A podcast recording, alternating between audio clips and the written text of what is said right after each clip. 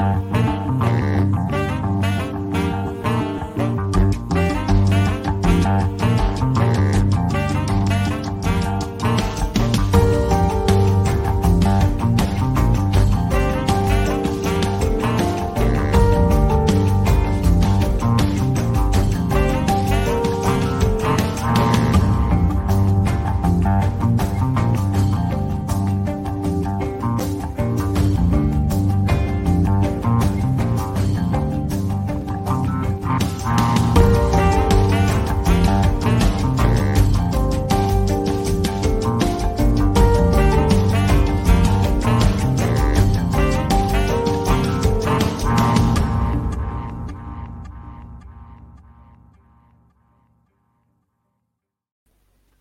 Değerli konuklarımız, e, hoş geldiniz yayınımıza. Türk Siyasal Hayatı programının birinci bölümüyle sizlerleyiz. Bugün Türk modernleşmesini konuşacağız. E, değerli konuklarımız Bilgehan Hocam ve Kutlu Kağan Bey e, programında bugün.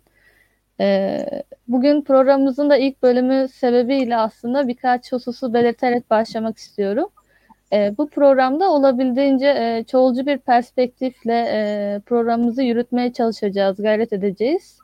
Bu anlamda da ilerleyen bölümlerimizde birçok e, farklı perspektiften, farklı görüşlerden konuklarımıza yer alacak. E, kısaca konumuza geçersek, e, Türk modernleşmesi üzerine aslında e, 3. Selim'den beri devam eden e, modernleşme sürecinin e, devamlılıkla yürütüldüğüne yönelik Türkiye'de e, sosyal bilimlerde hakim bir görüş var. Bu anlamda Bilgehan Hocam, e, Türk modernleşmesinin karakterini nasıl tanımlarsınız? Evet, öncelikle program hayırlı olsun. Ee, biz de böyle Nihal Atsız roman karakterleri gibi isimlerimiz Ay Yüce, Kutlu ve Bilgehan bu programda topla, top, toplandık. Ee, neyse bu böyle bir espri. Şimdi böyle büyük sorulara ben çok hızlı cevap veremiyorum. Yani Türk modernleşmesinin karakterini nasıl tanımlarız? Türk modernleşmesinin karakterini e, yapı ve birim kavramlarını öne çıkartarak tanımlayabiliriz. Yani birincisi yapısal faktörler Türk, Türk modernleşmesinin aslında itici gücü olabilir. Bir hmm. yandan da bilim yani Türkiye Türk, Türkiye'nin kendi içinden kaynaklanan bir modernleşme enerjisi olabilir. Şimdi bunları teker teker ele almak taraftarıyım. E, bana sorarsanız yani bu iki değişimde yapısal e, faktörler e, Türk modernleşmesi açısından son derece hayati. E, yani şunu söylemek istiyorum. Avrupa'daki devlet yapısının dönüşümü, Avrupa'da modern devletin ortaya çıkışı, modern devlet ile beraber vatandaşlık kavramının ortaya çıkması, e, aydınlanmanın birçok olgunun neden-sonuç ilişkisini e, merak etmemizi sağlayan ruhu ve bunun da siyasal kavramlara sirayet etmesi sonucu, hı hı. devlete atfedilen yeni bir değer, devletin tanımının değişmesi, ve bununla birlikte vatandaşlığın tanımının değişmesi, orduların tanımının değişmesi, siyasetin tanımının değişmesi, bütün bunlar aslında bizim dışımızda gerçekleşen yapının e, dönüşümüyle alakalı şeylerdi ve biz buna bir reaksiyon vermek zorunda kaldık ve verdiğimiz reaksiyon aslında bizim Türk modernleşmesi dediğimiz e, olguya tekabül ediyor galiba. Evet. Çünkü bildiğiniz üzere 17. yüzyıldan itibaren hakikaten hani Avrupa devlet yapısı, Avrupa e, bürokratik yapısı, Avrupa orduları, Avrupa'nın idari teşkilatlanması, Avrupa'nın olgulara ve olaylara yaklaşım açısı oldukça değişti. Bu e, bir refah yarattı. Bu güçlü e, materyal kapasitesi yüksek ordular yarattı. Avrupa'da sosyal hareketlenmeleri beraberinde getirdi. Yeni sınıfları ortaya çıkarttı. Yeni ideolojilere e, güç verdi.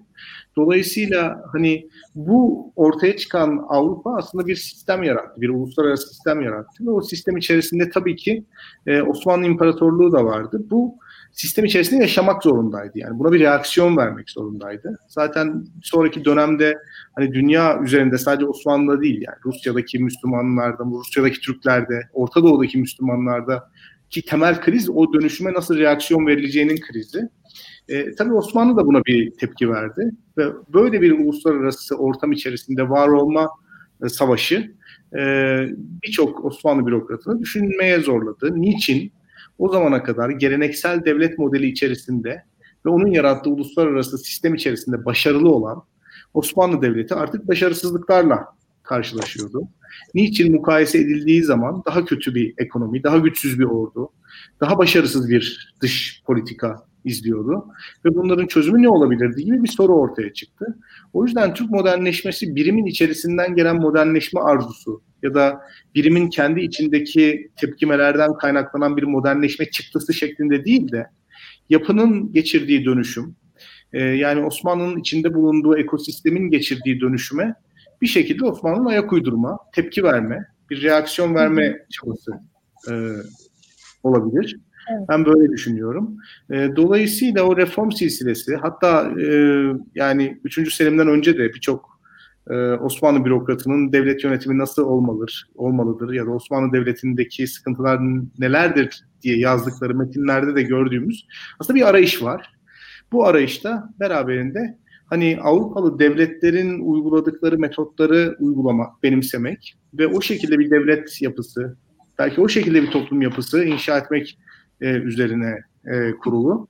E, dolayısıyla e, hani Türk modernleşmesinin karakteri nedir? Türk modernleşmesinin karakteri hani tek kelimeyle söylemek gerekirse bir e, reaksiyondur. E, ve bu bir ekosistem içerisinde hayatta kalmak isteyen birimin o ekosistemin şartlarına uyum sağlama reaksiyonudur aslında. Ee, survival of the fittest yani en kuvvetlinin hayatta kaldığı anlayış aslında en güçlünün e, yani orada fittest denen şey en güçlü değil en iyi uyum sağlayan. Hı hı. E, uyum sağlama yeteneği en yüksek olan birimdir. Onu ona işaret eder. E, burada da aslında Türk modernleşmesinin fena bir uyum sağlama yeteneği olduğunu da düşünmüyorum. Yani 2020 senesinde halen daha devletler sahnesinde olan, iyi kötü bölgesel iddiaları olan, devlet kapasitesi oldukça yüksek seyreden, e, her ne kadar son 10 senede üst yapısal iktidarı yani devleti yöneten zihniyet büyük bir başarısızlık ve beceriksizlik içinde olsa da altyapısal iktidarı kuvvetli olan bir ülkeden bahsediyoruz. Dolayısıyla hani o kadar da e, uyum sağlama, modernleşme konusunda uyum sağlama e, problemleri yaşayan bir birim değil burası. Ee, devamlılık konusu evet yani bir devamlılık olduğu da doğru ama o devamlılık zaten e, mesela son dönemde yaşadığımız hadiseler son 5-10 senedir Türkiye'yi gözlemliyoruz. Mesela o devamlılığın inkitaya uğradığını bize düşündüren şeyler oluyor. Bunu da ilginç bir şekilde e, arkadaşlar hani dünyada zaten aşırı sağ yükseliyor. Dünyada zaten popülist rejimler yükseliyor. Yani onu da biz kendi içimize bağlamaktansa yine yapısal değişkenlerle açıklama gayreti içerisindeyiz. Bu da enteresan bir şey. Dolayısıyla hani biz e, modernleşme sürecimizde e, bu batıyla çok değişik bir ilişki kurduk gibime geliyor. E, reaksiyoner ve conditionality denilen bu koşullanma üzerine bir ilişki kurduk diye zannediyorum. E, önümüzdeki dönem mesela Biden sonrası dönemde bunu daha iyi tecrübe edebileceğiz. Fakat kısaca ben bunları söyleyebilirim. Peki hocam aslında e, bu noktada tanımladığınız e, meseleyi daha çok gelenekselci bir reform anlayışına e, yorumladım ben. Yani bu Osmanlı'nın e, gelişmelere yönelik gösterdiği refleks aslında dünya sahnesine tutunmak için gösterdiği bir refleks. Ancak hı hı. Cumhuriyet kurulup da artık bu e, korumacı veya devleti ayakta tutmaya yönelik refleks anlamsızlaştığı zaman e, yeni bir modernleşme algısının önümüze çıktığını e, düşünmekteyim. Bu anlamda aslında Kemalizm de e, nasıl bir modernleşme yolu tercih etti de bu gelenekselci, bugünkü gelenekselci refleksi gözlemleyebiliyoruz. Ee, biraz bu soruyu açmanızı gerçekten rica edeceğim. Çünkü bu terminolojiye çok vakıf değilim. Evet. Yani şu noktada şunu kastediyorum hocam. Ee, üçüncü Selim'den bu yana e, meşrutiyete kadar aslında Osmanlı'nın dağılmasından e, yana bir çekincesi olan ve devleti merkezileştirmek için e, bir reform yapmaya gayret eden bir bürokrasi görüyoruz. Ancak daha sonrasında Osmanlı yıkılıp da yeni ulus devletler inşa edildiğinde yani Türkiye Cumhuriyeti kurulduğunda artık e, bu bürokrasinin önünde farklı emeller, farklı amaçlar, farklı gayeler olduğunu düşünmekteyim. E, bu konuda da aslında Kemalizmin o noktadan sonra ele alıp Türkiye'yi getirmek istediği nokta neydi? Ve e, bugün aslında Kemalizme karşı gelişen de bu gelenekselci refleksi nasıl açıklayabiliriz? Okey, şu anda anladım. Hı-hı. ya ben Kemalizmle birlikte çok radikal bir kopuş olduğu kanaatinde değilim. açık söylemek gerekirse. Hı hı. Ee, şimdi biraz önce bahsettiğimiz noktadan devam edelim. Yani biz ayakta kalmak için, daha fazla savaş kaybetmemek için bir kurumsal dönüşüm çabası içerisine girdik. Aslında bunda da haklıydık. Çünkü e, Avrupa'da bu modern devlet inşası e, biraz e, sıkıntılı oldu. Çünkü modern devlet inşa etmek için yerel güçlerle mücadele etmeniz lazım. Yani established e, ve e, ayrıcalıklı güçlerle mücadele etmeniz lazım. İşte Avrupa'da böyle krallar oldu. E, İngiltere'de e, 8. Henry oldu, Büyük Frederick oldu, Deli Petro oldu Rusya'da, e, Fransa'da 14. Louis oldu. Yani bu insanlar aslında geleneksel güçlerle mücadele edip bir devlet aygıtı kurmak istediler ve bu devlet aygıtı da e, ilginç bir şekilde e, kurumlar inşa eden, bu kurumların içinde e, nepotik nepotizm bağlantılarıyla değil de kendi yetenekleriyle var olan gençleri yerleştiren, e, dolayısıyla devleti bir makinaya dönüştüren eğilimlerdi. Bu aynı zamanda zaman içerisinde devletin mülkiyeti konusunda da bir şeyler söyledi. Devletin mülkiyeti bir kişide midir yoksa bir ailede midir yoksa ulusun tamamında mıdır sorusu gündeme geldi. Böylece devletin aslında ulusa hizmet etmek için var olduğu, devleti yönetenlerin de kolektivite adına eylediği bir anlayış hakim oldu. Böylece devlet bir ailenin mülkü e, olmaktan çıktı, bir ulusa ait hale geldi. Bu da beraberinde devletlerin aslında e, e, zarar verme kapasitelerini de önemli ölçüde arttırdı. Niçin arttırdı? Çünkü devletin mülkiyeti bir aileye aitken ayakta kalmak için kendi nesneleriyle simbiyotik bir ilişki kurmayı reddeden, paralı askerlere dayanan bir e, savunma ve güvenlik anlayışı vardı. Üstelik önceki dönemde yani klasik dönemde meşruluğun kaynağı ulus adına karar verme, kolektivite adına karar verme yerine tanrısal bir buyruğu yerine getirmekti. Bu da beraberinde işte kilise gibi dini bir otoriteye bağımlılığı getiriyordu. Kiliseye bağımlılık da devletlerin çıkarlarını bencil bir şekilde takip etmelerini önlüyordu. Çünkü Hristiyan devletleri arasında bencil uluslararası çıkar tanımlaması yapmak çok da e, hoş karşılanan bir şey değildi. Bu iki zincirden kurtulmuş oldular. Yani e, hem dini teolojik zincirden kurtulmuş oldular hem de e, devletin mülkiyetini belli bir aileyle sınırlı tutan anlayıştan kurtulmuş oldular. Böylece devlet dediğimiz, modern devlet dediğimiz olgu ortaya çıktı. Zorunlu askerlik, yani kitlelerin zorunlu olarak askere gitmesi, vatanseverlik gibi, milliyetçilik gibi kavramlar bunun sonucunda ortaya çıktı. Böylece 40-50 bin kişilik paralı ordulardan yüz binlerce kişilik gönüllü hatta ya da zorunlu askerliğin olduğu kalabalık ordulara geçildi. Yine aynı zamanda e, e, endüstriyel devrimle birlikte hani silahların yapılması ya da işte demir yollarının yapılması aslında bu distraction e, capability dediğimiz zarar verme yeteneğine çok olumlu katkılarda bulundu. Ee, mesela bir gecede 24 saat içerisinde çok büyük bir ülkenin dört bir tarafından askerler ülkenin başkentinde toplanıp seferberlik emriyle beraber e, savaşa hazır hale gelebiliyorlar. Bu çok önemli bir şey. Ateşli silahların daha sık kullanılması, daha tahrip gücü yüksek silahların kullanılması ve bunların da yüz binlerce kişilik ordularla buluşması büyük bir e, ne derler Avrupa'daki güvenlik paradigmasında değişikliğe sebep oldu. Halen daha buna karşı klasik yöntemlerle mücadele etmeye çalışan Osmanlı İmparatorluğu için idari sistemini değiştirmesinin, vatandaşlık anlayışını değiştirmesinin, ordusunu değiştirmesinin dışında başka bir seçenek zaten kalmamıştı. Anlatabiliyor muyum? Şimdi bu işin bir boyutu. Yani kendisi zorunlu askerliği getirmek zorunda. Zorunlu askerliği getirmek için bir vatandaşlık tanımı yapmak zorunda. Vatandaşlık tanımını yapmak için devletin mülkiyetini ve devletin meşruluk kaynağını yeniden tanımlamak zorunda. Devletin meşruluk kaynağını yeniden tanımladığı zaman aldığı kararları dayandırdığı otorite veya ahlaki e, çerçeve değişmek zorunda.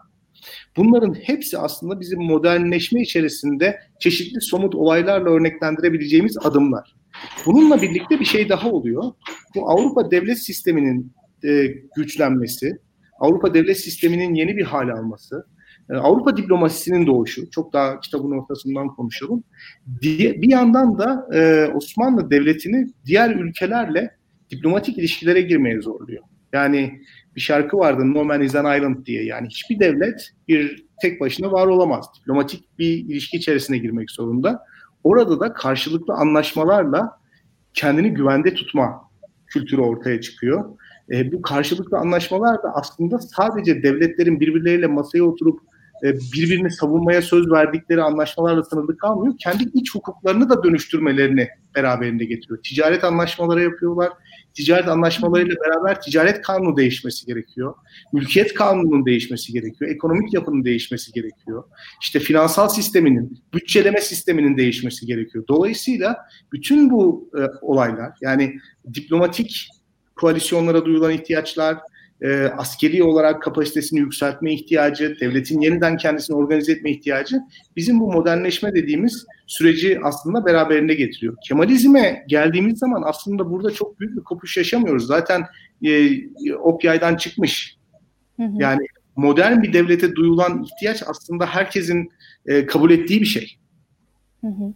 Yani o orada yeniden keşfedilen, yeniden icat edilen bir şey değil. Modern devletin neye benzediği konusunda aslında e, kafalarda çok somut öneriler var.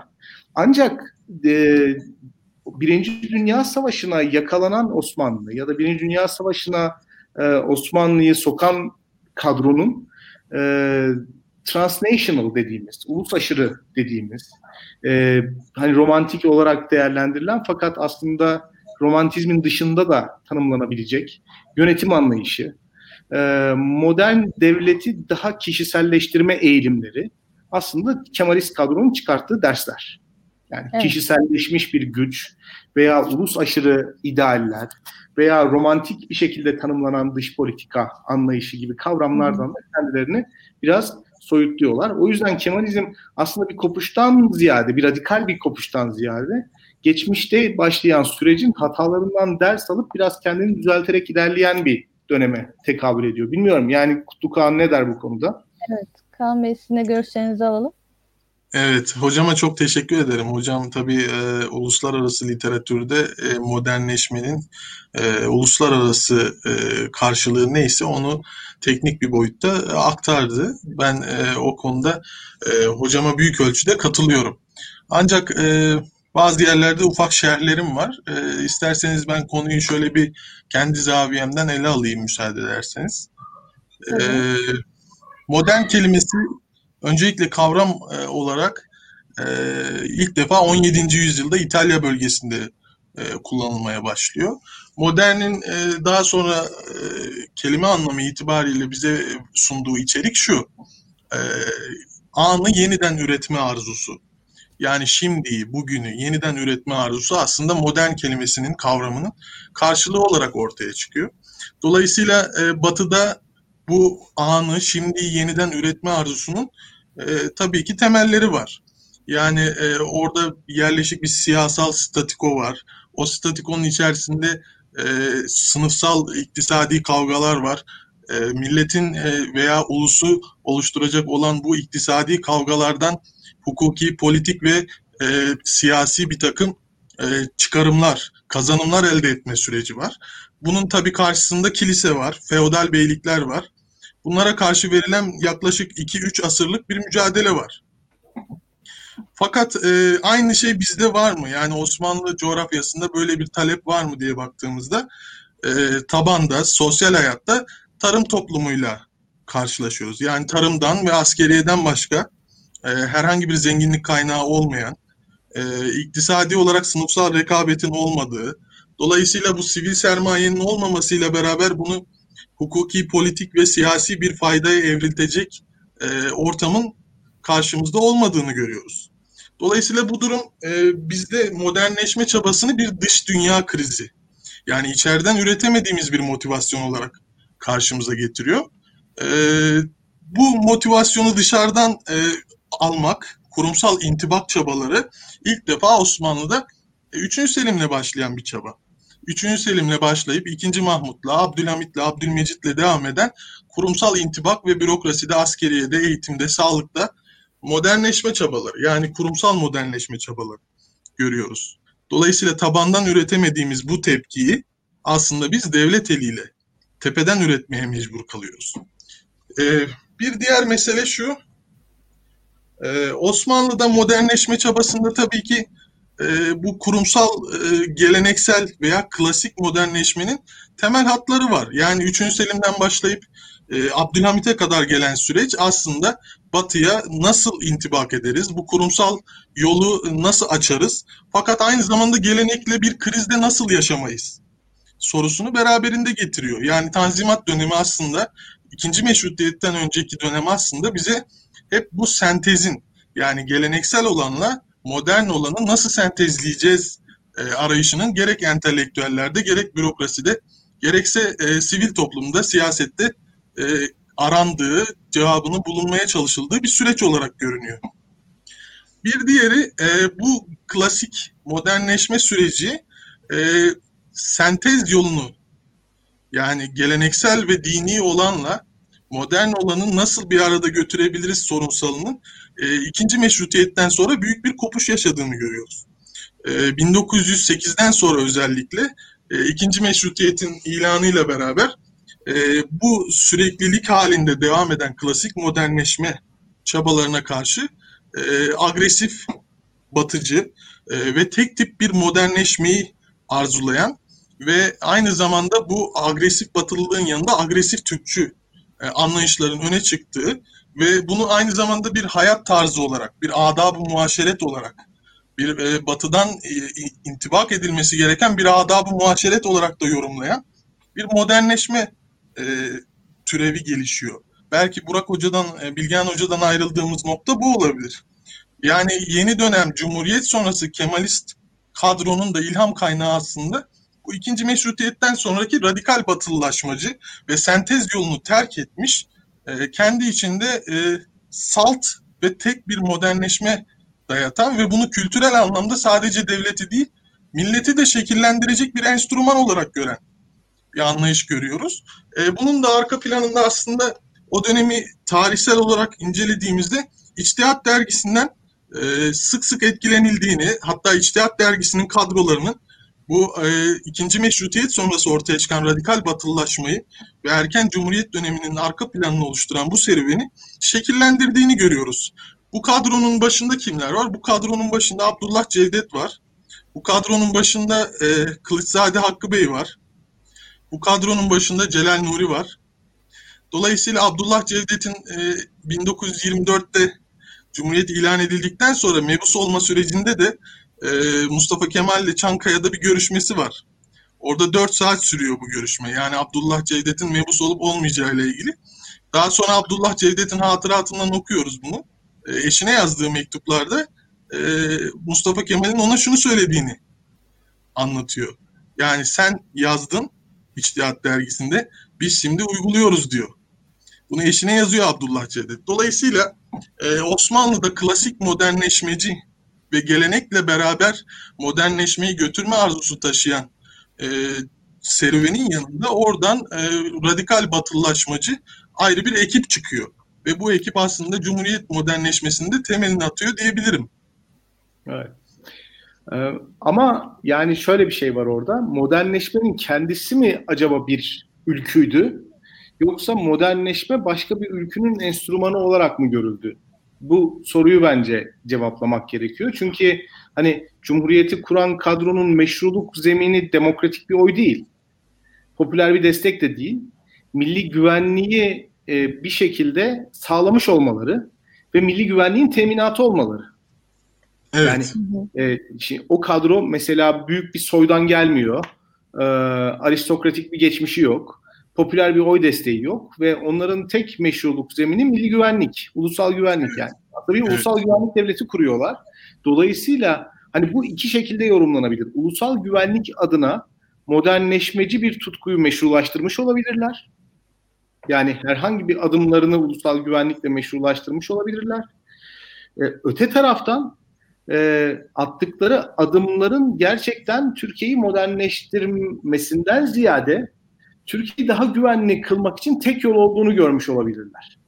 Elbette, elbette. Yani bu aslında bahsettiğim e, sentez yolunu takip eden, gelenekle dini e, modernleşmeye muarız görmeyen anlayışla e, gelenek ve dinle çatışmayı göze alan radikal batıcı anlayışın ortak e, hedefidir bu aslında söylediğiniz şey. Yani devleti nasıl kurtarabiliriz, modern e, hayata nasıl intibak ettirebiliriz derdidir aslında.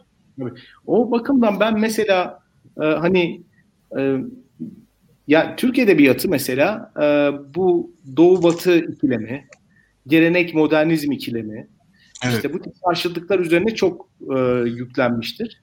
Modernizmin e, sosyolojide oluşturduğu sonuçlar mesela çok ilgimizi çekmiştir bizim. E, fakat modernizmin e, siyasal gereklilikleri ya da bizi modernist olmaya yetecek siyasal gereklilikler neredeyse hiç işlenmemiştir. Evet, evet. Mesela Ahmet Mithat'ın Jön Türk romanı çok enteresan. Orada bir Jön Türk var. İşte bir nişanlısı var. Tam bir Müslüman kızı. Böyle e, tertemiz, sokağa çıkmaya hicap duyan, e, eline erkek eli değmemiş, erkeklerle konuşmamış. Fakat bizim roman kahramanımız babası tercüme bürosunda çalışan, annesi de e, yabancı e, ismi Ceylan'dı galiba. Ceylan diye bir kızla e, Bomonti içiyor. Bira içiyor, evet. ediyor falan. Çok mutlu ama birdenbire pişman oluyor. Tekrar eski sevgilisine, nişanlısına dönüyor. Böyle bir böyle bir matematik var. İşte Fatih Harbiye ile devam ediyor. Daha sonraki yıllarda İslami Hidayet Neşriyatı'yla devam ediyor. Evet, yani böyle bir anlamsız yere hapsedilen modernizmin gelenekle illaki çatıştığı ve bu çatışmanın da sosyolojik noktada var olduğuna dair bir, bir kanı var. Ee, ve bu bizi neyi tartışmaktan alıkoyuyor biliyor musunuz? Moderni, modern modern olmak için modernleşme adımlarının siyasal gerekliliklerini tartışmaktan alıkoyuyor. Ve evet, siyasal evet. olarak ihtiyaç duyulan modernleşme adımları acaba hangi çatışmaları yaşadı? Şimdi bu aslında bir şey bir şeylerin bir şeylerin arkasına saklanması. Mesela bir medeni kanunu ortaya atmış olmanız demek bütün vatandaşlar ile devlet arasında bir sözleşmenin varlığını ve vatandaşların aslında özel hayatını kolektivitenin iyiliği için düzenleyebileceğinizi iddia etmeniz demek. Hı hı. Bu modern devletin alameti farikası aslında. Mesela 14 yaşındaki bir kız evlenemez. Şimdi yüzlerce yıldır geleneksel kurumlar 14 yaşındaki e, kızların evlenmesine caiz demiş, cevaz vermiş. E, dolayısıyla medeni kanunun gelmesiyle beraber çok geleneksel bir kurum yıkılıyor. Çünkü medeni kanun işte 16-17 yaşından önce evlenmeye artık icazet vermiyor. Şimdi bu geleneksel kurumun yıkılması e, o geleneğe göre alışmış olan insanlarda bir tepki yaratıyor. Yine benzer şekilde yüzlerce yıllık medreseler var. Evet. Bu yüzlerce yıllık medreselerin oluşturduğu bir iktidar sistemi var. Mikro iktidarlar var. Ee, bunun yıkılıp yerine müfredatın merkez tarafından belirlendiği, toplumun ihtiyaçlarına göre belirlendiği, yani Tanrı'nın buyruğuna göre değil de toplumun ihtiyaçlarına göre belirlendiği okul sistemi kuruyorsunuz. Ee, ordudan bahsetmeye gerek yok. Paralı ordu yerine daha zorunlu askerlik temelli, e, profesyonel askerlerin yönettiği, işte mektepli subayların yönettiği bir orduya geçiyorsunuz bir şekilde o paralı askerlik sistemi üzerinden kendisine rant elde eden insanlar bundan rahatsız oluyor. Mesela biz bütün bu aşamaları saçma bir şekilde hiç görmezden geliyoruz. Toprak sistemiyle alakalı problemleri görmezden geliyoruz. İşte evet. ne bileyim bundaki ulema ile alakalı problemleri, askerle alakalı problemleri görmezden geliyoruz ve bizim modernleşmede takıldığımız o modern geleneksel ikilemini yaşadığımız hadise Beyoğlu'nda balolara giden kadınlar ile Fatih'te evinden çıkmayan Müslüman genç kızlar. Böyle bir ikileme sıkıştırıyoruz. Aslında işin bu tarafında başka bir e, kıyamet kopuyor. Yani geleneksel evet, dediğimiz evet. zaman orada başka bir hadise var. Böyle ben şunu şunu e, söylemek için bu girizgahı yaptım hocam. E, aslında söylediğiniz şey çok doğru. Evet bu gelenek modern arasındaki çatışmaya ya da uzlaşı alanlarına takılıp kalırsak e, işin real politikteki gerçeklerini kaçırabiliriz ve ihtiyaçları örseleyebiliriz. Bu çok haklı bir tespit. Fakat yaşanmış olanın da bugüne e, etkisi noktasında bu süreci de anlamlandırmak gerekiyor. Mesela ben moderniteyi biraz önce tanımlarken moderni e, anı yeniden üretme arzusu dedim. Fakat bu geleneğe karşı mı, gelenekten hareketle mi veya hem gelenekten hareketle ve fakat geleneğe karşı mı yürütülecek? Soruları karşımıza çıkıyor bu süreçte. Yani Şükrü Hanioğlu'ndan e, e, alayım ben bu örneği. Mesela Şükrü Hanioğlu şöyle söylüyor. Yani gelenekle modern arasında işte e, bir uzlaşıyla yürütülen ve aslında vasatın, toplumsal vasatın da e, kodlarına, sembolik kodlarına daha uyumlu olan o klasik modernleşme anlayışı yerine aslında kendi içinde dönemi itibariyle de azınlıkta olan İçtihat Dergisi ekolünün radikal bat, batılılaşmacı ve radikal Türkçü anlayışı e, Cumhuriyet'le birlikte toplumsal vasatın sembolik, dini ve kültürel e, alanlarıyla, sembolleriyle, e, yaşantı tarzıyla e, bir çatışmaya giriyor. Şimdi bu çatışma 100 yıl boyunca Türkiye'yi aslında bugün otoriter popülizme e, getiren sürecin de ilk işaretlerini veriyor bize. Yani modernleşmeyle beraber siz devleti e, modernleştirerek, bürokratik olarak yenileyerek veya batılılaştırarak bir süreç başlatıyorsunuz. Ama kültürel olarak toplumsal e, kodlarla da bir e, mücadele içine girdiğinizde buradan bir direnç yükseliyor. O direnç ya. bizi bugün e, 1930'lardaki sivil fırkadan e, 1950'lerde Menderes'e, sonra Özal'a, Demirel'e ve bugünkü AK Parti'ye kadar e, bir direnişin toplumsal tabandan yükselen e, düşük şiddette de olsa sürekli devam eden bir direnişin kapısını açıyor. Ben bu yüzden meseleyi oradan ele almak gereği hissettim. Şimdi ya bu e, tutarlı bir analiz e, ama e, orada kabahati modernleşmeye mi atmak gerekir?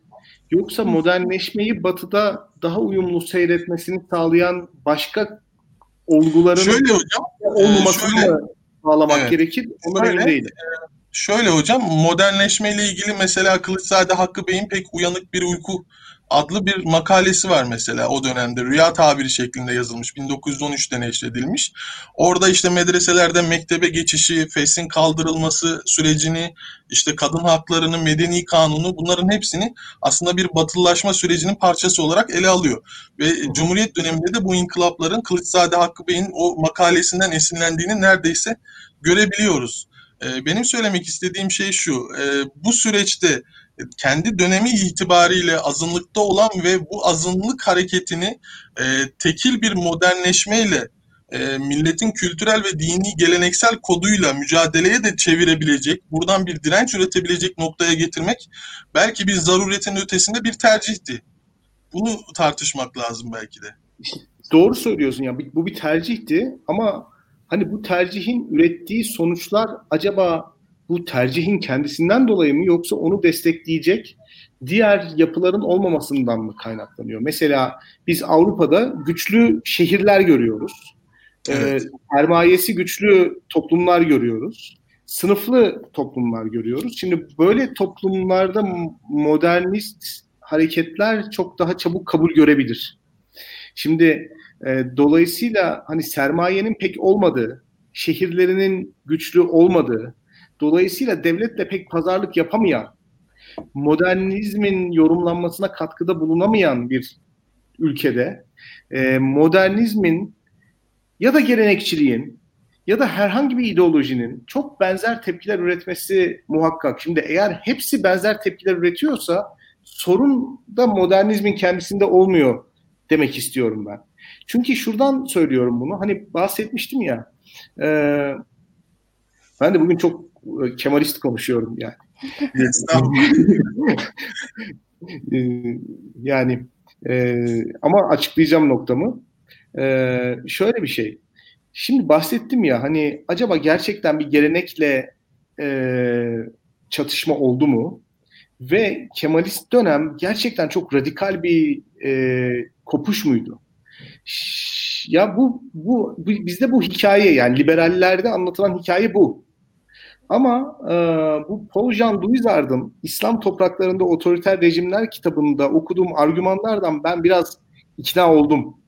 E, ve e, hani bu Osmanlı'nın son dönem medrese hocalarının Cumhuriyet'le beraber ne iş yaptığı, sisteme entegre olup olmadığı ya da geleneksel güçlerin modernizmin içerisinde yer alıp almadığı yani modernizmle çatışmayı mı seçtiği yoksa onlarla barışmayı mı seçtiği konusunda okuduğum şeyler de beni biraz ikna etti. Şunu söylemek evet. istiyorum. Yani biz aslında e, bu modern ile geleneksel arasındaki çatışmayı kendi usulümüzce, kendi meşrebimizce de halletmiş olabiliriz.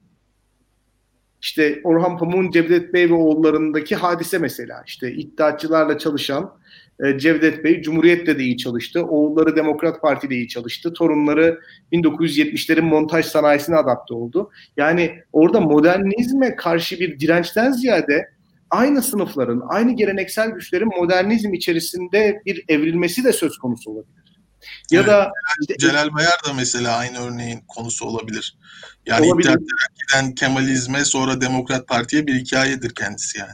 Olabilir. Yani mesela işte bu Louis Ard'ın söylediği şey aslında diyor Kemalizm de çok radikal bir kopuş değildi. Yani laiklik dediğimiz mesele öyle çok radikal bir şekilde uygulanmadı. Tam tersine e, eğer İslam'ın tek ortodoks bir formu yoksa ve bu yorumlanabilen bir şeyse Kemalizm de kendi kendine İslam'ı yorumlama iddiasında bulundu ve aslında onun ortaya koyduğu Müslüman tipi İslam'ın ideal gördüğü Müslüman tipi bu olduğu için ortaya konulmuş bir model. Ee, Ama Şerif Mardin, Şerif Mardin'in şerrini de hatırlatalım hocam. Kemalizmin kendini bir yapay din gibi toplumun kılcallarında e, araması ve bu sonucun e, toplumu getirdiği, toplumda ürettiği gerilimi de e, hatırlamamız lazım Şimdi galiba. Bunu hatırlayalım, hatırlayalım da ben şunu söylemek istiyorum. Bu reaksiyon yani toplumda ilerleyen yıllarda modernizme karşı oluşan reaksiyon acaba geleneksel kurumların sarsılmasından ve gelenekselin tehdit edilmesinden dolayı mı oldu? Yoksa geleneksel olanın dönüşen bürokrasiye, dönüşen ekonomiye, dönüşen üretim sistemine, dönüş, dönüşen rant dağıtım ağına kendisini adapte edememesinden mi oldu? Ve geleneksel kendisini en iyi ifade edebileceği alan olan politikaya, siyasi partilere yönelerek mi bu açığı kapatmaya çalıştı? Yani şimdi bize bir büyük bir resim ortaya konuluyor modernizm, gelenekçilik, bunların çatışması, çatışmada işte e, morali bozulan, dışlanmış hisseden, çevreye giden e, bir e, toplum evet. kesimi ve bunun kazananları ki kazananlar da silah zoruyla kazandılar. Topluma dikte edilen, dayatılan bir modernizm bu aradaki çatışmadan doğan işte e, İslamcı partiler, sağcı partiler ya da şu anda yaşadığımız Adalet ve Kalkınma Partisi. Acaba yani o modernizm denen şey, modernist politikalar ya zannedildiği kadar da dışlayıcı olmayabilir mi? Gelenekle o kadar çatışmamış olabilir mi? Asıl çatışan şey gelenek değil de kendisini modern bir hayata adapte edemeyen, şehirlere adapte edemeyen, modern ekonominin içerisinde kendisine yer bulamayan, yani kendisini ona doğru dönüştüremeyen kitleler olabilir mi? Ve gelenekçilik bunun bir maskesi olabilir mi? Bu soruyu soruyorum ben kendime. Ben her ikisi de olabilir diye düşünmeye başladım şu anda. Hocam. ben, ben konuştuktan sonra mı? evet evet. Hocam aslında ben pardon devam edin hocam. Hayır lütfen. Hocam şimdi vaktimiz de azalıyor. Ben biraz daha aslında konuyu günümüze getirmek istiyorum. Tamam, ee, şimdi bu noktada şöyle bir durum var. Ee, gelenekselci e, refleks aslında bugün iktidarda. Yani hem görüş olarak hem de ideoloji olarak iktidarda ve e, kendi sistemini de inşa etmeye çalışıyor esasında. Peki bu kendi sistemini inşa ederken izlediği metot olarak e, modernistler, modernleşmecilerden ya da modernleşme sürecindekilerden farklı bir e, yol tutuyor mu metot olarak? Metot olarak ya şöyle bir şey. Şimdi e, modernizmin bize getirdiği birçok kurumun yık, yıkma, yıkılması gibi bir olgu var. Hı hı. Onu kabul edelim. Ya modern devlet mesela artık e, var olan bir olgu değil. Zar zor hayaletini bulabileceğiniz, tesadüfen rastlayabileceğiniz bir şey. E, bu e, mesela bu iktidarın biz bize yaşattığı en büyük geri gidiş. Onu söyleyebilirim. E, o modern devletten geriye giderek biz nereye ulaştık? Biz aslında geleneksel sultanistik bir rejime de ulaşmış olabiliriz. Yani kurumların olmadığı, bütün yetkinin tek bir kişide bulunduğu ve bu tek kişinin kolektivite adına değil de daha ilahi buyruklarla kendini meşrulaştırdığı bir noktaya ulaşmış olabiliriz. Burada da böyle savunan, böyle düşünenler var. Onlara da hak verebilirim. E, fakat asıl sorunun, burada asıl hani baş kaldıran kimliğin gelenekçilik mi olduğu, yoksa başka kimlikler mi olduğunu ben sorgulamak istiyorum. Çünkü gelenekçi olan e, modernizme karşı geleneğin tehdit aldığında olduğunu hissederek modernizme tepki duyan fakat bu iktidarın mekanizması dışında kalan insanlar da var. Evet. Yani anlatabiliyor muyum? Orada başka bir parametre olabilir. Yani kendisi zeka, yetenek, girişimcilik, beceri, çalışkanlık olarak aslında bu ekonomik modele çok uygun olan, bu ekonomik sisteme ya da bu bürokratik sisteme çok uygun olan fakat e, mevcut AK Parti mekanizmasının dışına itilmiş insanlar da var. O yüzden ben AK Parti me- meselesinin gerçekten gelenekçilerin bir bayrak tutan partisi mi olduğu yoksa mevcut şehirlerde umutsuz dolaşan, köyden şehre gelerek şehrin kültürünü benimseyemeyen, patronaj ağlarıyla ayakta durabilen, hemşeri dernekleri sayesinde hayatını kazanabilen, cemaatler, tarikatlar sayesinde bir üretim ağı içerisine girebilen, evrensel e, ekonomiye ya da evrensel rekabete dayanıksız olan, Edirne'nin kapısından çıktığı zaman neredeyse hiçbir iş bulamayacak olan insanların mı bayraktarlık yaptığı konusunda soru işaretleri taşıyor. Yani bugün aslında özel hayatında son derece modern olan, geleneksel hiçbir öğe barındırmayan insanların AK Parti mekanizmasının içerisinde kendisine rahat yer bulmasının da bir sebebi var. Bu insanlar gelenekçi oldukları için orada değiller. Ya da AK Parti gelenekçiliği savunduğu için orada değiller. Bu insanlar evet. başka sebeplerden dolayı oradalar. Anlatabiliyor muyum? Şimdi bu onları şöyle bir noktada sıkıştırıyor. Hı hı. Modern yapıların yıkılması beraberinde geleneksel yapıların ortaya çıkmasını getirmez. Bu bir. Birinci olarak bunu söylemek isterim. Geleneksele benzeyen, gelenekseli çağrıştıran ama gelenekse, e, geleneksel olmayan çünkü artık geleneksele ihtiyaç olmadığı için e, yani onun varlığının da bir anlamı olmuyor. E, ama gelenekseli çağrıştırıyor. Zorla ittire ittire onu norm haline getirmeye çalışıyorsunuz ama olmuyor. Hı hı. Yani muhafazakarların evindeki koltuk takımlarını düşünün. E, adam damacana su bayisi Osmanlı Sultanı gibi hissetmek için evine varaklı koltuk falan alıyor. Tamam mı? Şimdi gelenekseli aslında hiç olmayan bir yere dayatmış oluyor. Evet. Şimdi devlet yönetiminde ya diğer kurumlarda kullanılan kelimelerde, söylemlerde de benzerini görebiliyoruz. Yani artık ihtiyaç duyulmayan bir şeye, artık ihtiyaç duyulmayan bir kavrama, bir sembole, bir kelimeye ısrarla önem atfetmek ve gelenekseli bir norm haline, bir bir bir bir temel direk haline getirme arzusu. Şimdi, Şimdi ben şöyle modernin, bir eklemi Modernin yıkılması, son olarak şunu söyleyeyim Kutukan, modernin yıkılması sanki hali hazırda orada olan, var olması mukadder olan bir geleneksel değeri ortaya çıkartmıyor. Onu söylemek istiyorum. O yüzden hı mesele hani gelenekmiş gibi gözükse de o gelenek var olan ortaya çıkmak için çırpınan ama bir türlü Kemalizmden dolayı ortaya çıkamayan bir gelenek de değil. Konstrakt edilen bir gelenek var ve o geleneğin arkasına saklanan başka bir şey var. Bir yeteneksizlik, bir beceriksizlik, bir dahil olamayış, bir tembellik, bir rekabet edemeyiş. Bunlar var. Hani bunları bence konuşmak gerekiyor. Modernin evet. karşısına gelenekseli değil de modernin karşısına daha başka kavramları koyarak ilerleyebiliriz. Ben şöyle evet, bir ekleme yapabilir miyim izin verirseniz? Ee, şöyle düşünüyorum hocam e, bu konuda. E, Türkiye'de e, kurumsal hegemonyanın, erken cumhuriyet dönemiyle beraber başlayan kurumsal hegemonyanın e, halkın normatif, ahlaki, metafizik veya sembolik değerleriyle e, bir takım e, gerilimleri oldu ve bu gerilimler aslında yaşadığımız son sürece kadar da sembolleşti. O sembollerin arkasından da bir e, direniş geldi.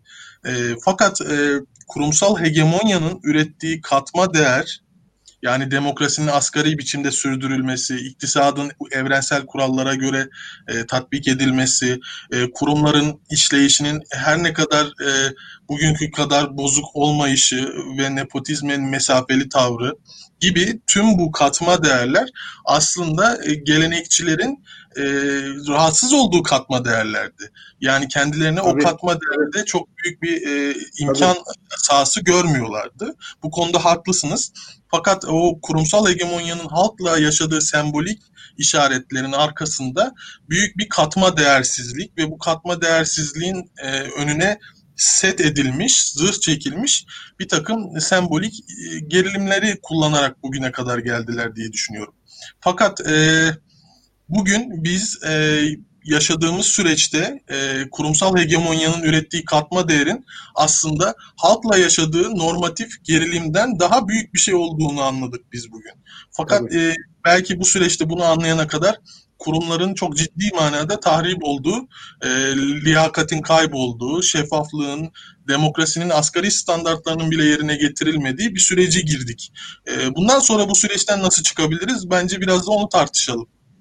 Olur. Ee, nasıl çıkabiliriz? Hani bu konuda bir sihirli değnek yok benim elimde. Yani şunları şunları yaparak çıkabiliriz diyemem. Ee, ancak şöyle bir e, önerim olabilir. Bu modernleşme okumamızı hakikaten çok büyük bir hamaset üzerinden sürdürdük biz ve biraz önce Şerif Mardin'e referans verdim Kutlu. Ben Şerif Mardin'in de çok abartılı yorumlandığını düşünüyorum. Yani hayatın her alanını açıklamak için bir merkez çevre diyalektiği içerisine girmenin de bir anlamı yoktu. Bunu yaptık. Ee, üstelik e, bunlar ampirik araştırmalarla da çok fazla teyit edilmedi, test edilmedi. Yani retorik boyutunda ilerleyen bir Türk modernleşme söylemi var. Bizim siyasi hayatımızı etki eden bir Türk modernleşme söylemi var. Ve bu Türk modernleşmesi söylemini biz yeniden hani ele almayı niçin düşünüyoruz? Çünkü bu geleneksel söylemlerin hepsi son 5 senede hızlı bir şekilde çöktü. Evet. Böyle makaleler çıkıyor. Ee, ya aslında çevre dediklerimiz çevrede değilmiş.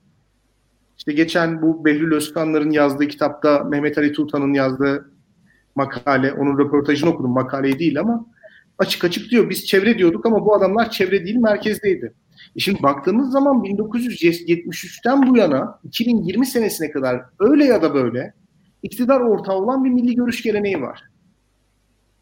Yani Cumhuriyet Halk Partisi 73'ten 2020 senesine kadar kaç sene iktidar olmuş bir ona bakın.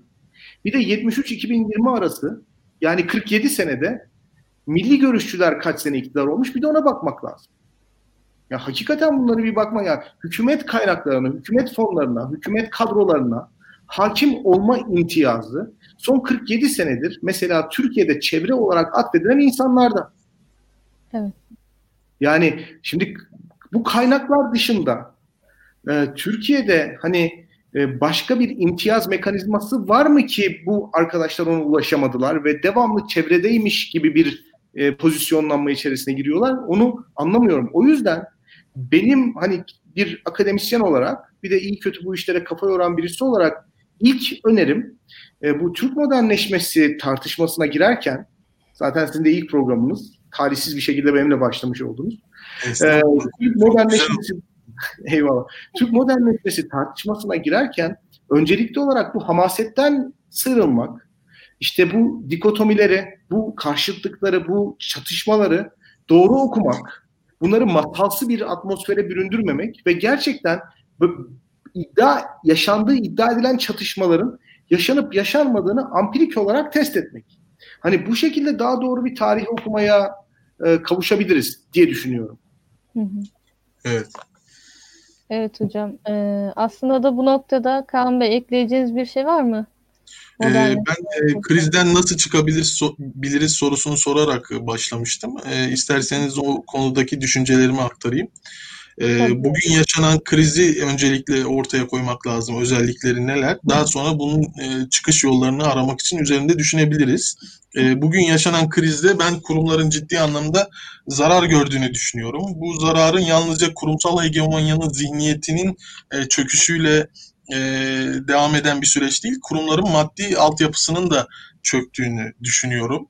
E, liyakatin tamamıyla kaybolduğunu düşünüyorum. E, demokrasinin asgari standartlarının seçim dışında e, hiçbir şeyi gözetmediğini ve çoğunluğun tiranlığına dönüştüğünü görüyorum. E, ve bu anlamda AK Parti'nin de iktidarında e, aslında dava kavramıyla kendi dar politik zümresinin e, faydasını vatandaşın tamamına e, bedel ödeterek karşıladığını ve bu sembolik e, bir takım dini geleneksel e, imgelemlerle bu dava kavramını süslediğini, kapattığını düşünüyorum. Fakat esas da dar politik zümrenin e, bir menfaat çabası olduğunu ve bunun aslında hiçbir hukukta, hiçbir sosyal hayatta ve hiçbir devlette yeri olmayan biçimde vatandaşa bedelinin ödetildiğini görüyorum.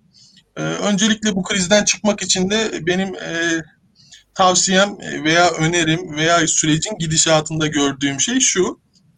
Türkiye'de ahbap-çavuş ilişkisiyle yürüyen bir sistem var. Bunun e, hem kapitalist tarafı var, iktisadi tarafı var, hem siyasal kimlik edinme tarafı var, hem politik fayda, hem hukuki fayda, hem akademik fayda. Nerelere götürürseniz o kadar büyük bir e, ilişki karşınıza çıkıyor. Rant ilişkisi, ahbap-çavuş ilişkisi karşınıza çıkıyor. Bir defa önce bu ahbap-çavuş ilişkisinin e, düzeltilmesi için bir politik terapiye ihtiyaç olduğunu düşünüyorum ben. E, bu politik terapi içinde e, yerel yönetimlerin, muhalif yerel yönetimlerin rolünü önemsiyorum. Yani AK Parti'nin bugün ahbap-çavuş ilişkisiyle yürüttüğü her ne varsa biz onları bu şekilde yürütmüyoruz diyeceği belki bir dönem, belki iki dönem bir politik terapiye ihtiyaç olduğunu düşünüyorum. Çünkü bu e, ilişkinin en azından öğrenilerek, tecrübe edilerek sosyal hayatın, aktüel hayatın içinde e, kırılabileceğini insanların inanması gerekiyor. Dolayısıyla bu süreçte yerel yönetimlerin rolünü önemsiyorum. Türkiye'de tekrar gücün paylaştırılması ve koalisyonla belki e, bu e, sınırsız aşkın devlet gücünün, tek kişide toplanan devlet gücünün tekrar kurumlara dağıtılması gerektiği e, en önemli çıkış yolu olarak bizi bekliyor. Ee, bir e, izleyicimiz yorum yapmış. Bence bizim bütün konuştuklarımızı özetleyen bir yorum. Cihat Şakar. Modernitenin karşısına gelenekçilik maskesi altında anti moderniteyi e, koyuyor ve savunuyor aslında birçok insan. Evet. E, moderniteye kesiyor. Ya yani anti modernite ile yani modernizm karşıtlığı ile gelenekselciliği bir bir arada yorumladıkları için büyük bir problem çıkıyor. Bence bugün konuştuklarımızın özeti bu. Ee, ben Kutlu'ya da katılıyorum. Son bir şey daha söyleyeceğim. Evet yani moderniteyi tekrar inşa etmemiz gerekecek. Çünkü modernite yıkıldı. Yerine gelenek ihtiyaç olmayan ve kurgusal saçma sapan hiç, hiç bir gelenek çıktı yani. Hani ihtiyaç duyulmayan bir şey ve sakit Yani ben burada şey diyorum hocam modernitenin e, zaruri kurumlarını ve e, ihtiyaç duyulan altyapısını yıktılar belki ama keşke yerine uyduruk da olsa bir şey koysalardı. Yok. Yani ortada hiçbir şey yok. Dolayısıyla bu kaos bizi e, oldukça post AKP döneminde yıpratacak diye düşünüyorum. Evet doğru. Katılıyorum. Doğru evet. Evet, e, bugün bize ayrılan sürenin sonuna geldik. E, genel olarak Türk modernleşmesinin retoriğini, e, bugüne yansımalarını ve çatışmanın nerede olduğunu, ha, e, hangi alanlarda olduğunu konuştuk. Ee, ve buradan da bildirmek isterim ki gelecek hafta 19 Aralık e, Cumartesi günü e, programımıza Etyen Mahçupyan ile devam edeceğiz. Gelecek haftanın konusu da Türk siyasi hayatında zihniyet olacak. E, şimdiden tüm konuklarımıza teşekkür ediyorum. Paylaşmayı ve beğenmeyi unutmayınız. E, Patreon'dan bizi desteklemeyi de unutmayın. önemli. Evet. Ee, görüşmek son, üzere. Son, son söz alarak kapatalım isterseniz hocam. Tamam, okey. Ben ben mi konuşayım? Tabii ee, tabii. Benden sonra Etiyen Mahçupyan'ı çağırmanız gerçekten manidar olmuş. ee, çok keskin bir e, dönüş olacak. Ee, ama ben de merak ediyorum yani Etiyen Bey'in son zamanlardaki görüşleri benim ilgimi çekiyor. Daha önceki görüşleriyle çok çatıştığımı hatırlıyorum ama son birkaç röportajıyla e, hani benzer şekilde düşündüğümü anladım. Ben de merak ediyorum. E, programınız hayırlı olsun. Çok ihtiyaç olan bir programdı bu. Yani biz Türk siyasetini e, anketler üzerinden, araştırmalar üzerinden tartışıyoruz. Siyaset bilimi kavramları üzerinden tartışıyoruz ama Türk modernleşmesi perspektifinden tartışan bir programımız yoktu. Umarım uzun soluklu olur. E, heyecanınızı yitirmezsiniz. E, biz de elimizden ne gelirse e, katkı vermeye devam edeceğiz tabii ki. Teşekkür ediyoruz. Çok teşekkürler. Bir de ben e, bir şeyler ekleyeyim hocam. Türk siyasal hayatına e, bu hafta başladık. Bizim e, bu programda amacımız e, kamusal paydayı herkes için üretecek entelektüel bir e, katma değer üretebilmek. E, bu katma değerin politik paydada, kamusal paydada e, ufak da olsa bir yer e, edindiğini görebilirsek biz mutlu oluruz. E, Daktilo ekibine de tabii bize bu e, imkanı verdikleri için teşekkür ederim. E, bu programda entelektüel ve aktüel iç içe olacak. E, ama bir zihniyet çözümlemesiyle her programda başlayacağız ve aktüele geleceğiz. İzleyicilerimizin e, tabii ki dikkatini çekerse, beğenisini toplarsa e, biz de e, daha şevkle, daha umutla yolumuza devam edeceğiz. İnşallah. Evet, o halde herkese iyi akşamlar diliyorum. Konuklarımıza ve e, izleyicilerimize tekrardan teşekkür ederek e, yayını kapatıyorum. İyi akşamlar.